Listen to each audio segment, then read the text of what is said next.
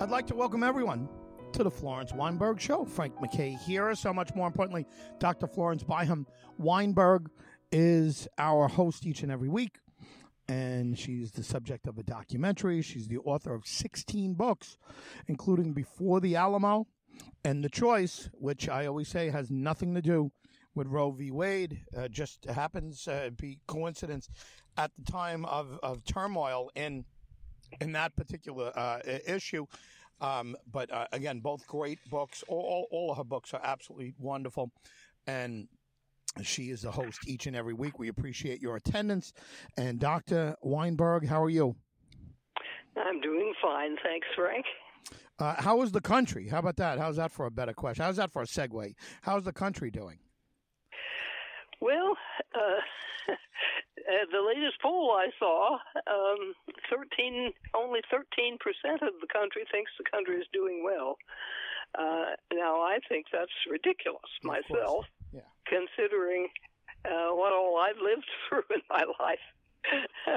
Born in the Depression, gone through World War II and all the other wars, and so on and so on, and now COVID. And so anyway, I think we have had much worse times than we're having right now.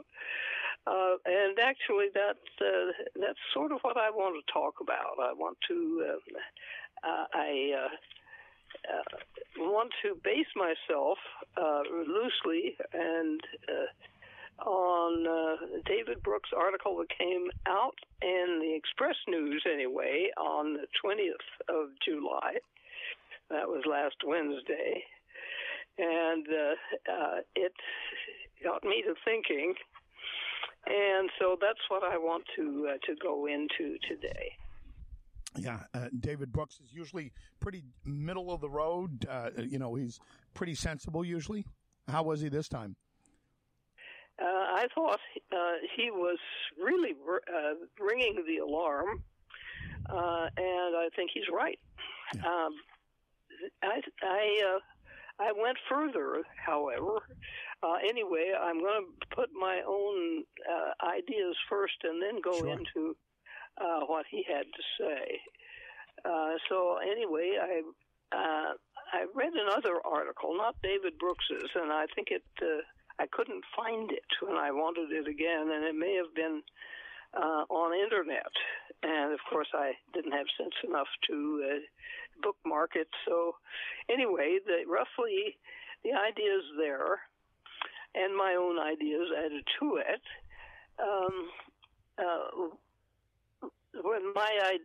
The whole thing was about the millennials.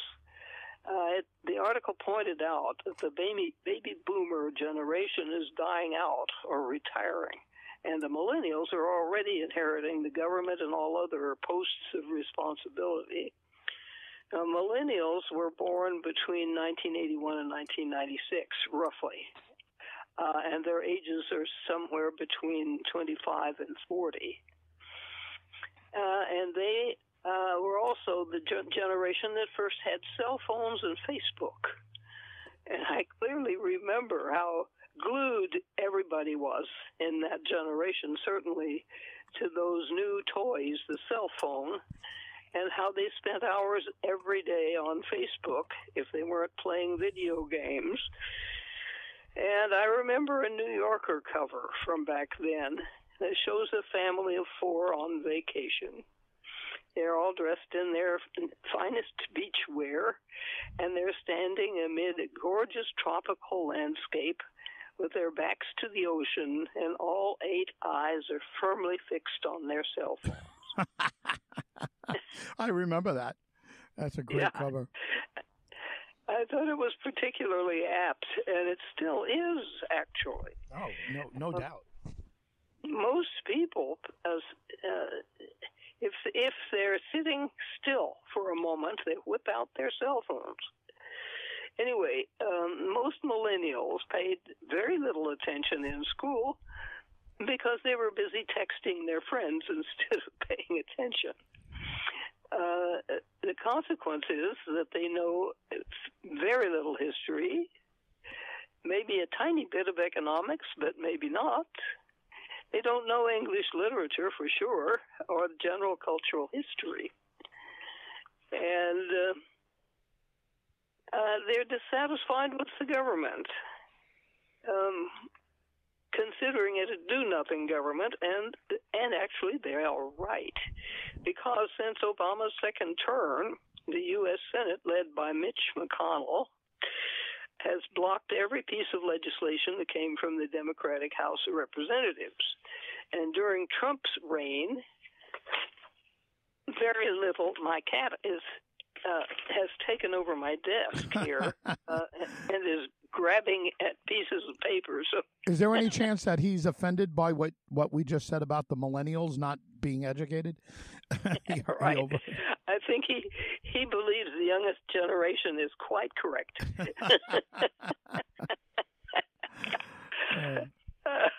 Anyway, to go back to this, so during the Trump administration, very little legislation actually came through.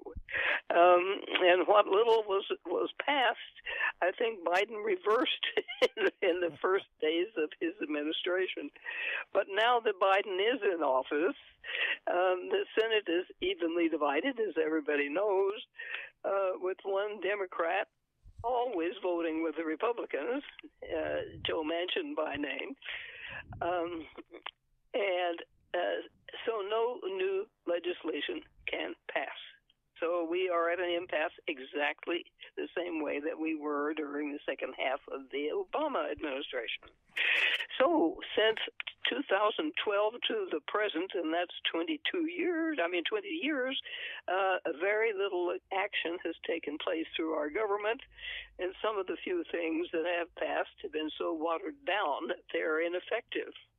Like the infrastructure bill that did pass but is hung up in the courts, and the gun legislation that just recently passed, which is so mild that it won't help very much to stop gun violence. So, my cat just walked right in front of me and the light. He's going to plague me during this whole hour, I'm afraid. So what has been the reaction of the voters then?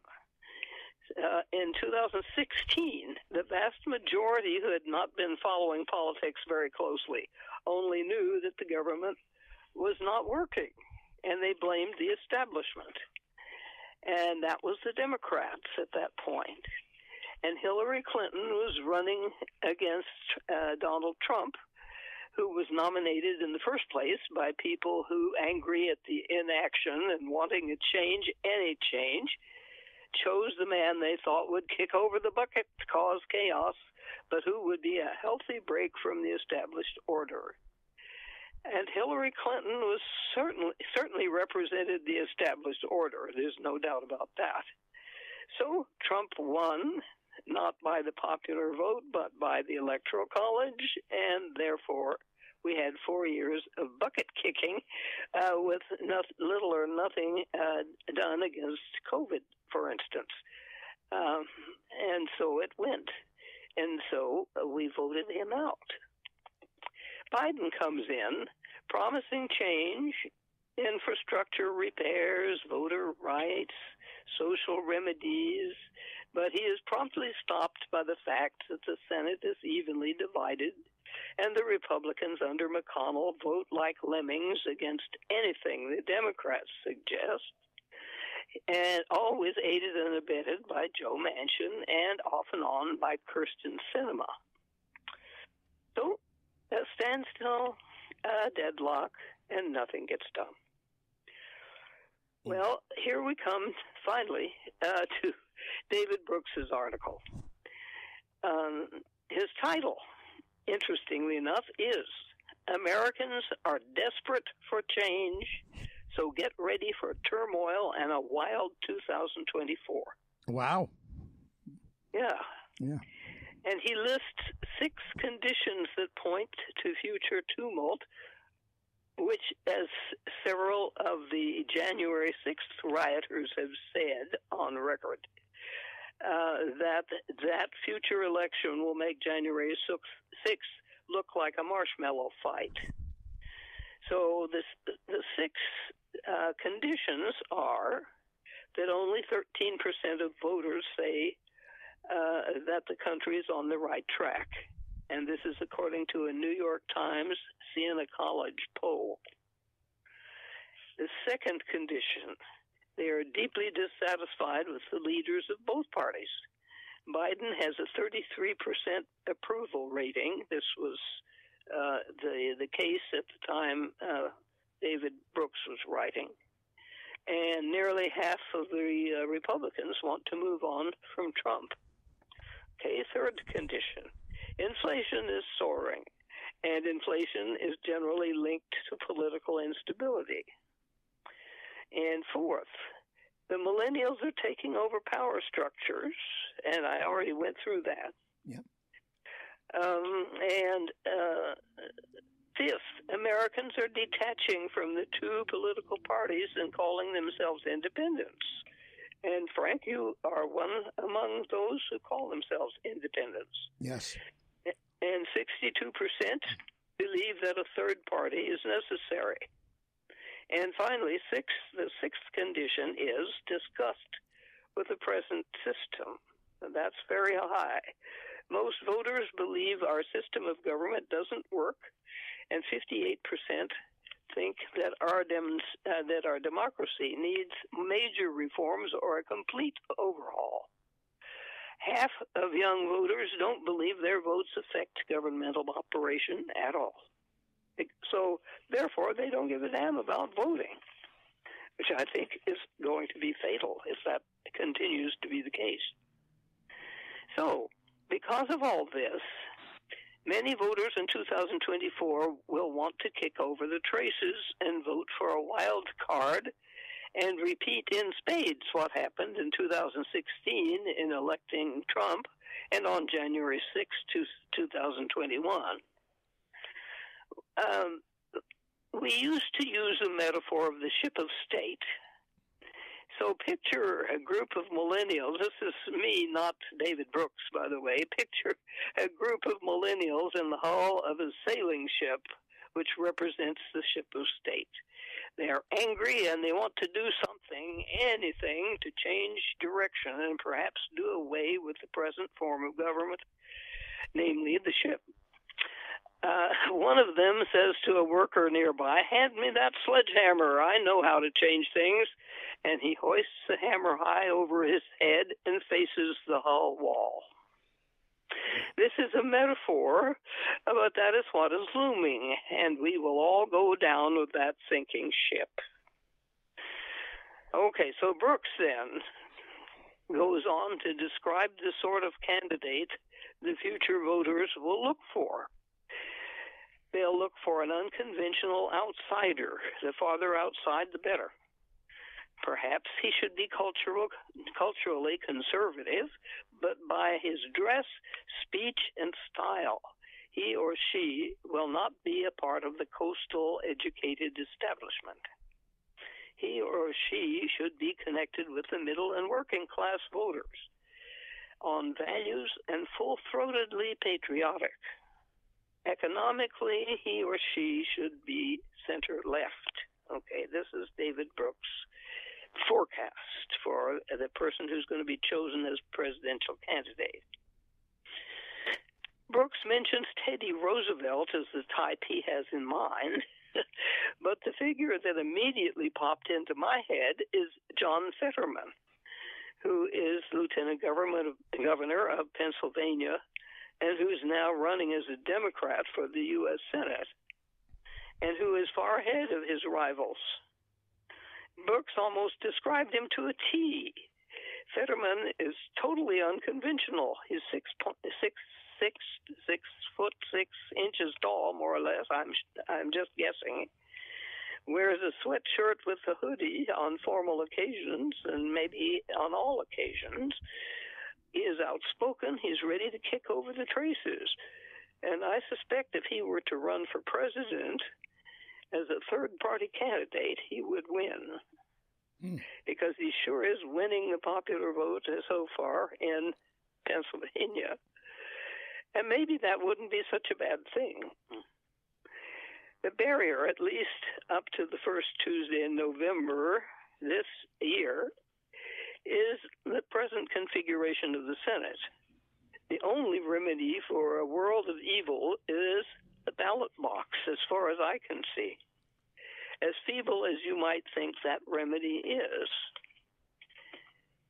So an overwhelming turnout of voters is the only remedy, I think, to our present situation.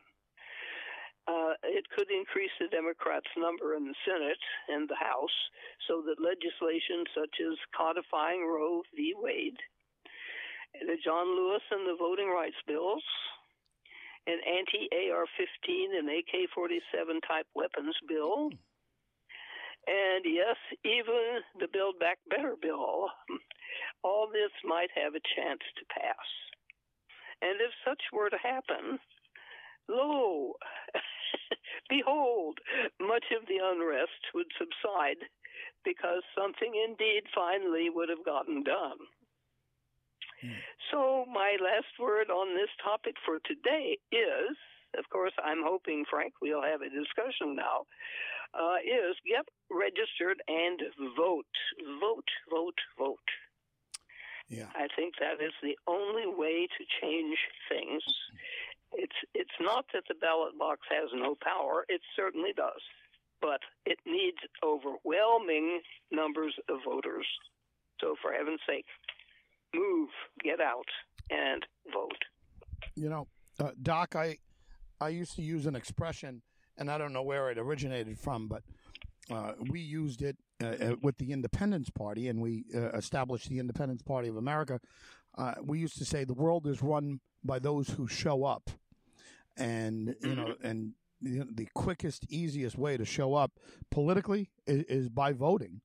And if you don't show up to vote, you know, and I know it's cliche, but you don't have much of a stance to complain because you haven't done the one easiest, quickest thing that you can do to make a change. And by the way, I've been in politics for years. I'm not now. I'm full-time broadcasting and so forth, but not no longer do I hold an official title. I was elected to a political office for 25 years, a very powerful position in New York. And then I was also the national chair of the Independence Party of America, which really didn't take off because we wanted Bloomberg to run for president. And at the time, he was talking about putting up $2 billion dollars. And in 2008, it was unheard of to spend that kind of money. Now, I will say that Michael Bloomberg, who I got to know very well, and, you know, if it wasn't for my signature, you know, it's a long story, but my signature attached to a document called the Wilson Pakula in New York that combines the Independence Party with, at the time, Republican Michael Bloomberg, if you'd believe it. And he got enough votes to get elected because of my signature for the first time and the third time that he ran for mayor. Now, he was going to run in 2008, and the reason he decided not to was one of the most honorable things that I've ever heard anybody say. And he called me up in February when he was he decided to announce that he wasn't going to run. It was because Obama was emerging, and he did not want to be the cause for the African-American community to, and he didn't, at the time, he didn't think Senator Obama was going to win, but he said, I do not want to be the cause to have an African-American lose because I'm taking votes from him. And I thought that was never publicized. He never grandstanded. But in my mind, you know, Michael Bloomberg was the key third-party candidate, and he would have changed the whole world, established a third party here in America, whether he won or not. It would have been, and if you do that two times, two cycles in a row, basically you've changed the system to have a three major party system.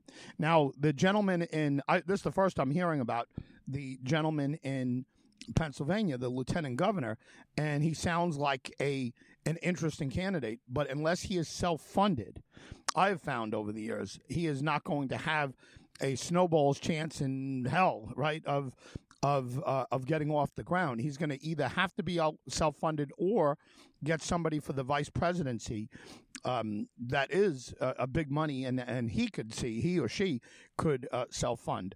But the idea of a third major party has been my dream for years. What I want to ask you is, do you think this is a prime time for a third major party to emerge and potentially win the presidency? No, I actually don't think so.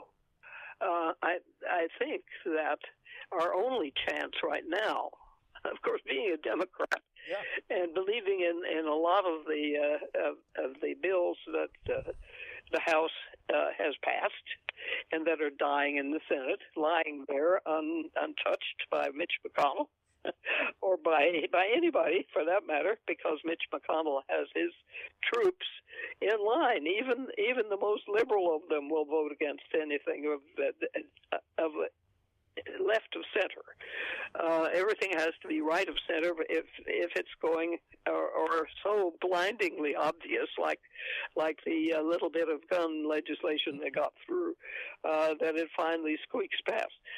I just don't think that things are flexible enough right now for a third party to get afloat. I agree with you, and I'm I was the leading advocate in the country for a third major party, and I look back to Hillary versus Donald Trump. You know, Secretary Clinton versus Donald Trump, and no third party emerged. I mean, and what that meant is that everyone bunkered in. Republicans were going to beat Hillary at all costs, and Democrats, well, I don't think they took it as seriously as they should have early on. I think they took it very lightly.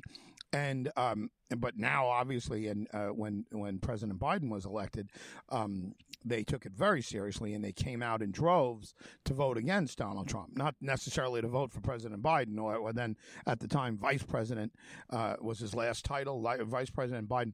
So I don't think there's a lot of room for a third major party here. And again, it's sacrilege, and people hearing me say it are going to say I'm selling out by saying that. I just sincerely mean it. I think the Democrats are going to hold on to every single vote they can get, and the Republicans are going to do the same. Yeah. Well, I'm hoping that the Democrats, furious about the Supreme Court decisions lately on the environment as well, Wade, and future decisions that may come down the pipe before the November election. I just think that the Democrats may come out in droves, and I'm praying that they do, because otherwise impasse will continue, and nothing being done will continue. And we just can't tolerate that, and the American people are ready to explode over it. And I think that was behind this whole article of David Brooks. He's quite right, and the conditions are right for the worst thing in the world to happen, namely a huge revolution. He mentioned the revolution, that the conditions are – those six conditions are good enough to start one, and I fear that also. So anyway, right at the moment, people's attentions are riveted on the present situation, and imagining a third party and getting behind one is just not in the cards yet. Maybe if the Democrats do win a majority in the Senate, so that things can finally get passed, especially the voter protection measures and Roe v. Wade codified, and something about the environment, damn it all. We really, really are ignoring our clear and present danger. Right now, the Medina River, which is a big-sized river, has dried up. And the banner headline in my paper this morning was that rangers and other people are out walking along the bed of the dry Medina River and rescuing fish out of the puddles that remain. The drought is that severe here in Texas. Oh, my God.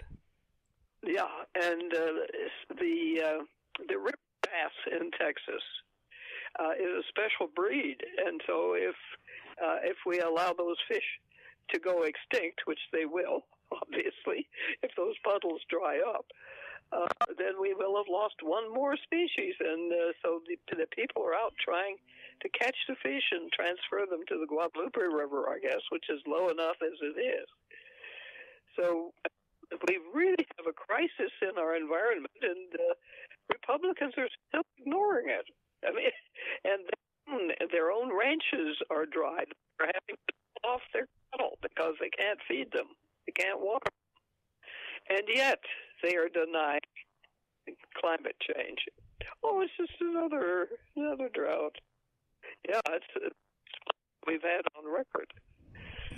So, and the heat, the continual over 100 degree heat here in Texas is just continuing and probably will without a break through August at least. So, I mean, we have all these terrible concerns that need to be addressed, and at present, nothing at the governmental level is being done. And in Texas, we have the Uvalde situation, highlights the need for gun control, and we have, I think, the legislation that recently passed raises the minimum age for owning guns. I think it does. That is badly needed, and also here in Texas, any Tom, Dick, Harry, or Jill can carry a gun openly and without a license and with no permission, no training. So a mass shooting can happen at any second, at any place that there is more than, say, 10 or 20 people gathered, then some insane person can open fire. And has done. I mean, we've had little attempted mass shootings around the state since Uvalde even. So we have terrible condition, and of course people are dissatisfied and scared, and 13% think the country is going in the right direction because it's not, because of the blockage at the U.S. Senate. It's amazing, and it's scary when a guy like Brooks mentions revolution, because we're not that far away from it or civil war. Yes, I don't remember right. I don't remember ever being this close. But let me ask you this, and I'm not an alarmist by any chance, but let me ask you: you're getting to the point where you've been on this earth for almost 90 years, right? And you've looked at the world intelligently from, probably the day you could think, the day you could put your thoughts together and comprehend what was going on in your mind. Do you remember any time period that you can compare this to?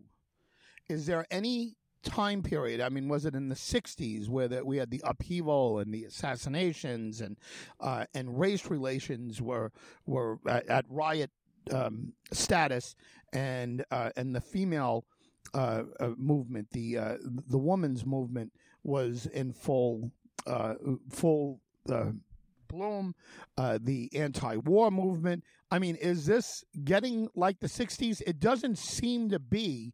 It seems to be different than that. Because I think maybe because, there's no war on, maybe that's what it is. There's no American war on, there's no draft. So, the anger is coming from different places than directly from the youth. But is there a time period that you could remember living in that that reflects what we're seeing today? No, I have no such memories. Now, we have had upheavals, but up until now, most Americans believed in a certain set of values. And most Americans, actually, those were basically the Christian values, those that Jesus taught in the New Testament. And right now, almost everybody is detached from the church. They already have been raised without any kind of religious guidance or any kind of moral compass. And so the second that their kids, obviously, are being raised the same way, that anything goes. There's no anchor for them to hold on to that tells them what is good and what is evil. And so they make it all up for themselves, and usually it's what's good for me, which is the Trumpian type of moral compass. So I have never seen such a detached from moral values or any kind of standards, any kind of ideals generation as the one we have now. And a lot of them, like Josh Hawley, for instance, from Missouri, a lot of them are completely amoral.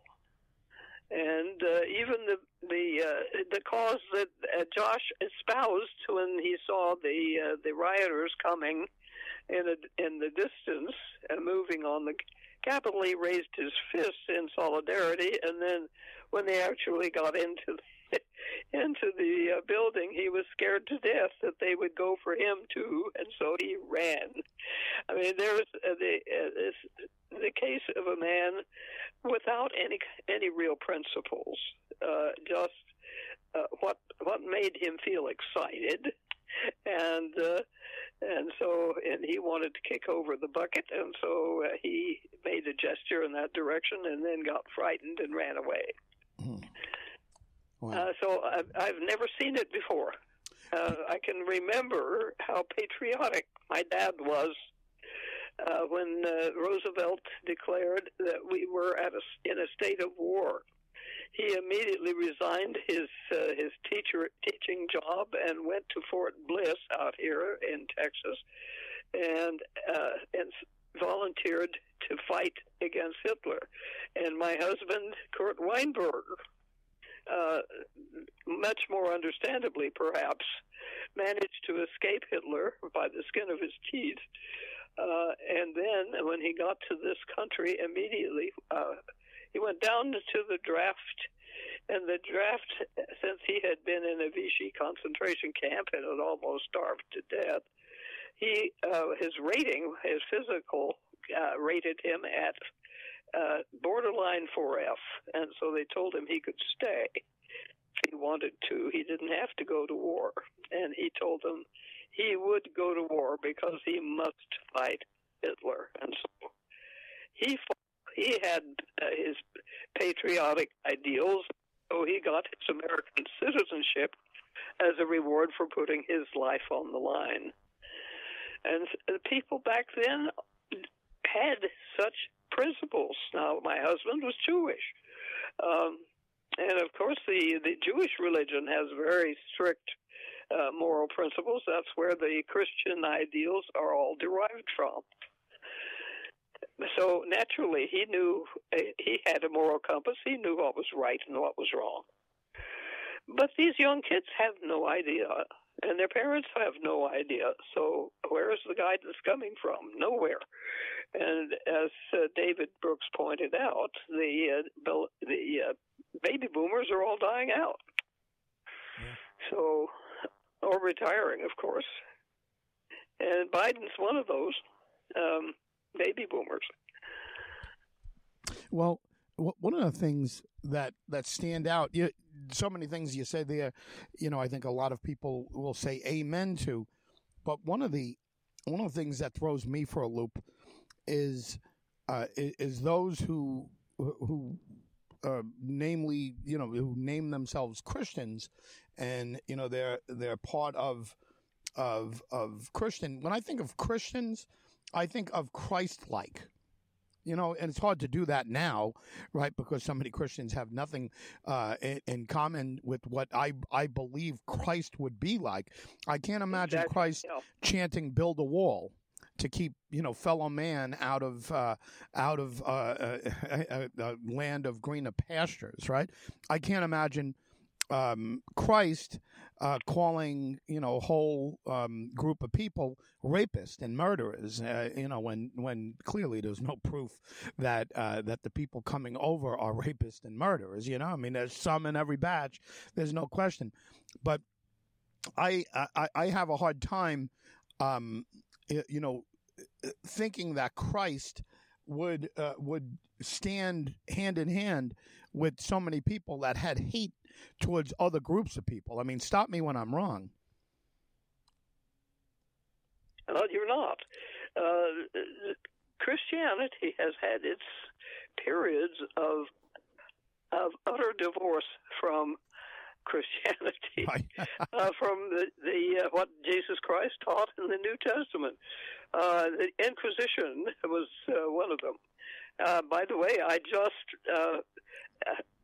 just published, actually it isn't out yet, it's in the process of being printed right now, it's a book called Dole, which is about a 16th century man who dared to publish the Bible in French. He was French and a publisher, and he dared to publish the Bible in the native language, which was forbidden by the church at the time, which wanted to be in total control of the scriptures. They didn't want the scriptures to be available to the common people on the idea that the common people would then interpret Jesus' words in their own way, which is exactly what happened. Look at all the Protestant denominations we have. And nevertheless, the people had a right to know what Jesus actually said, at least what the scriptures say he said. Right. And so Dole got himself burned at the stake by the Inquisition. Well, the present right-wing Christians are willing to allow women to die in order to save the fetus rather than the woman, because the adult female is worth less than the unborn baby. So they're willing to allow death sentences, and also they're willing to, in Texas anyway, and I think maybe Georgia as well by now, they're willing to arrest women who are leaving the state to get an abortion, and willing to arrest the abortionists and the people who are driving the woman, and they will fine them $10,000. Here, this is Texas, $10,000, and they'll put them in prison for 10 years. So this is pretty much the same as the Inquisition. How the Inquisition was behaving, if they thought heretics were abroad, and of course Etienne Dole, publishing the books that he did other than the Bible, he published books that were critical of the church and its status at the time, and the way it was enforcing right-wing ideas, what we would call extreme right-wing interpretations of the Christian message. So he was... nowadays, we would say he was putting out propaganda against the church, which was pretty much running the country at that time. So Christianity has been close to Christ and very far from Christ throughout history in various stages. And I think the earlier 20th century... for instance, the flapper generation, they weren't concerned with the Christian message at all. They were having a great old time until the Depression came along. And then, of course, the World War II sort of straightened everybody out for a little while. Sobered us up. Pardon me? It sobered us up, the Depression and World War II. It sobered people up. Yes, it did. Yes, it did. And for a little while there, at least during my growing up, there was just no questioning the gospel message. Yeah. Christians and the Jews, I think, had an equally strong moral message. So, and the Muslims, if they were intelligent followers and actually had read the Quran and so on, I think their doctrines are pretty much according to the ideals that we all believe in. So.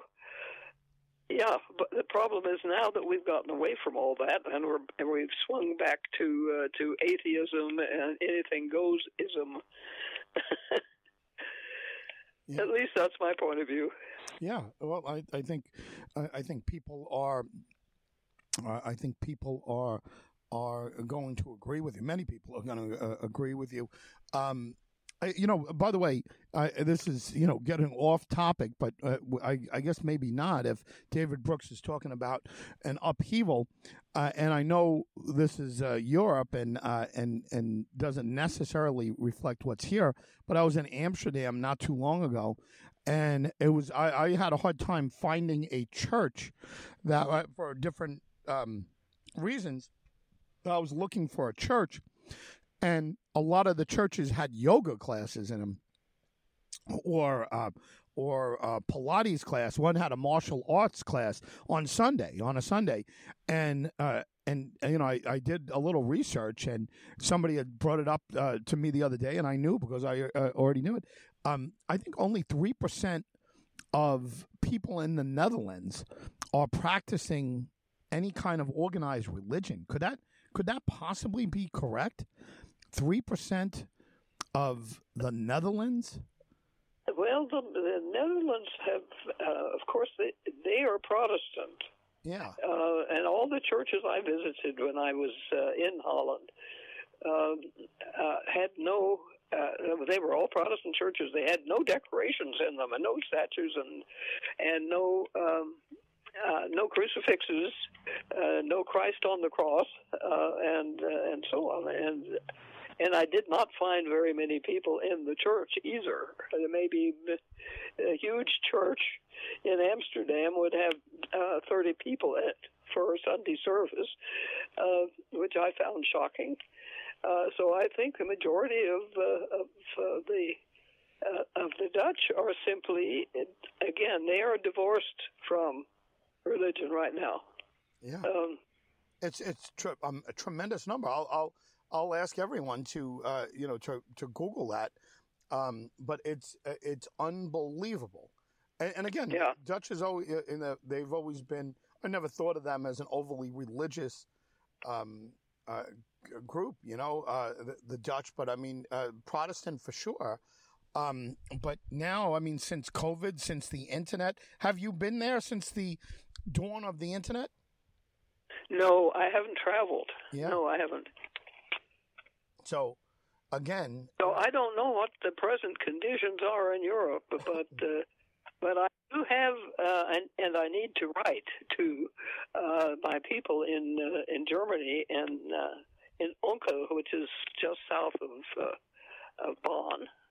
And that's not very south of Cologne, so that's very representative of the Roman Catholic area in Germany. And but they are very much they're brilliant people, and they're very much in touch with what's going on. And I haven't, and of course, I write them in German, and it's still an effort for me to write in German because I have to get all the case endings correct. And in order to do that, I have to know what the gender of all the nouns is. And so I have to look up a lot when I am writing a letter to them. And so it is a chore for me to write, and therefore I don't write very often. But I really owe them a letter, and I know that the drought is hitting them very hard. The Rhine River is at its probably lowest point in generations. So they would have a lot of news, and So I would be asking them about religion and what people are doing. Are they going to church? I know that they have a shortage of priests, the same as we do, but it's even worse. So the church, which is a 13th century church, beautiful little church, a jewel, had no priest, even when I was last there, which was 2015. So years ago now. Oh. And, and so they are having priests who sort of pinch hit around that region. And one Sunday they'll have a priest, and the next they won't, and they have to go to another village to hear a sermon, to have an actual service. Yeah. So, Christianity is in dire straits everywhere, because the German Catholic congregation on the whole was, in my experience, has been very fervent and very assiduous in going to church and all, and yet the priests are just not out there. Well, Doc, our original point was the David Brooks article, and you commented on that. And the one thing I want to, at least from my end, kind of put a capper on is that I've never thought of him as the sky is falling type David Brooks, and I don't know, maybe I'm mixing him up with somebody, but that's pretty strong words coming from him, and he's a highly intelligent man, and I think a very thoughtful guy, but I never thought of him as an alarmist. No, absolutely not. Let me look at the first paragraph here, because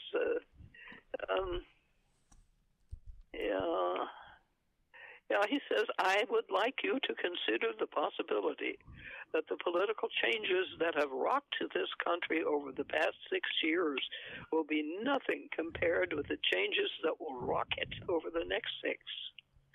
I'd like you to consider the possibility that we're in some sort of pre-revolutionary period, the kind of moment that often gives birth to something shocking and new. Wow. And then he goes, he enumerates all the conditions that I went through in my earlier in my talk. It's so fascinating. I mean, it's scary. Yeah, it's fascinating. Yeah, really.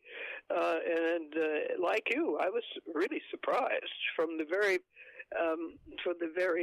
title of his piece. So I immediately tuned in and focused on it. Americans desperate for change, so get ready for turmoil and a wild 2024. Wow, David Brooks. I mean, if you would have read that line or those lines and said to me, "Guess who said that?" The last person in the world, I think I would have been. I don't know about the last person, and I don't know Brooks' work that great, but I just never would have. I'd still be guessing. If you asked me an hour ago, I wouldn't have thought David Brooks would say that. But he's not wrong. We're looking at a very tumultuous time, and turmoil is upon us. And let's see what the next 2 years. What emerges from the next 2 years. But, Doc, any final words on either the article or anything else that we're talking about here? We are in a severe moment of possible change. I'll agree with him on that and a lot of what he said, and certainly a lot of what you said in there. But we are at a crossroads, or potential crossroads at our current juncture in history. Yes, we are, and this change in generations is a catalyst to all kinds of things that are unpredictable. Because as he points out, and as I was pointing out too, that our scale of values, our moral compass, has faded into the background for so many people, and so our new leaders, the millennials, are not going to be as as patriotic, as Christian, as you name it. They will be unpredictable, and so God knows what's going to happen. So, my advice to everybody is get out and then vote. Register if you aren't, and when it comes time, go to the polls. Yeah, very good, Doc. And for those who don't know, you've been listening to the voice of Dr. Florence Byham Weinberg, and the author of 16 books, the subject of a documentary, the longtime subject of a radio series, and before she became the host of her own radio show / podcast, you can hear on 124 different outlets. Frank McKay here, signing off. We'll see you all next time on The Florence Weinberg Show.